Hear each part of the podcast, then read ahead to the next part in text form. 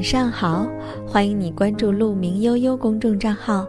每天晚上九点三十分，我在中国北京向你问好。愿你像鹿一样追逐，也像鹿一样优雅。我是鹿小姐，今天过得还好吗？今天在后台看到一位朋友给我留言，他问我说：“陆小姐你好，我不知道为什么总是觉得自己怀才不遇，没有什么好的机会。”你能够告诉我怎么去创造好的机会吗？是啊，说到机会，它就像一个人一样，前面是盖着脸的长发，后面呢又是光头。当他向你走来的时候，你看不清楚；但是当他走过去以后，你伸手抓也抓不住。这就是机会，是不是挺形象的？那机会是怎样在不知不觉中降临的呢？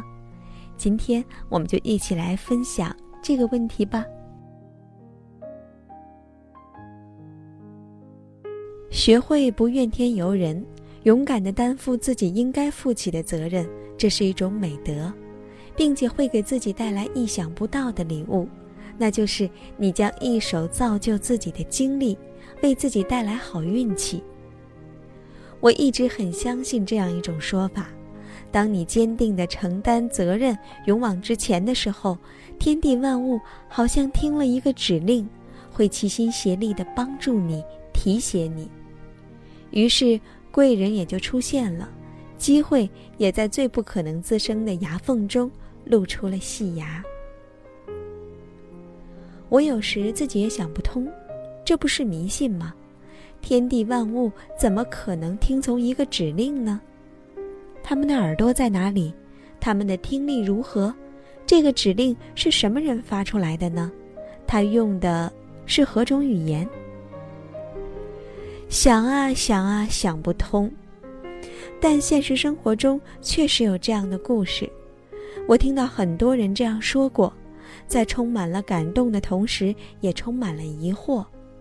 想啊想，我终于理出了一点头绪。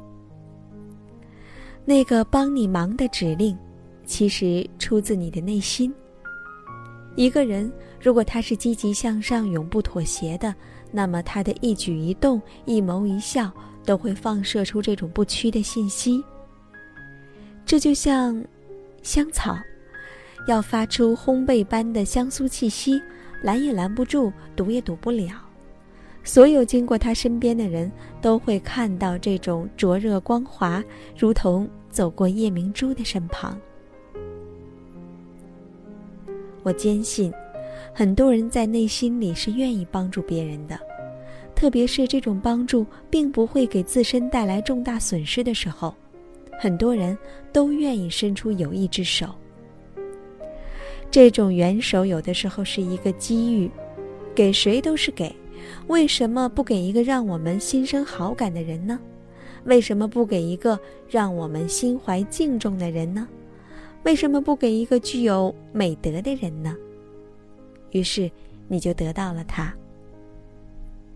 有时候援手是一个信息，因为你让对方感到愉悦，人在愉悦的时候就会浮想联翩。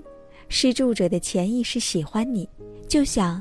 也许这个消息对这个人会有益处呢，于是他就把这句话送到了主人的嘴边。很可能连主人都没有意识到这种好感和这条信息之间的关联，但勤快的潜意识就麻利的给办妥了。没想到不经意间，这变成了你的心声。更多的时候，援手是一点小钱。这对有钱人算不得什么，对贫困之中的人却是天降甘露。你可能因为有了这一点小钱而获得了转机，迎来了拐点。这对于施恩之人来说，很可能是举手之劳。钱和钱的概念有时候是天壤之别，用处也大相径庭。钱是会玩魔术的。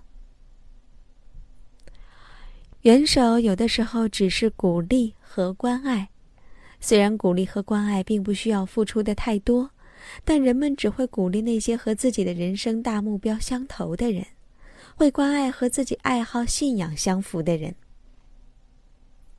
世界上的事情都是因人而异，对你难于上青天的事儿，对于另外一些人不过是弹指间的小菜一碟。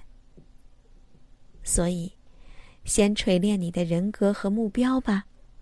当他们光彩照人的时候，机遇就在不知不觉中降临了。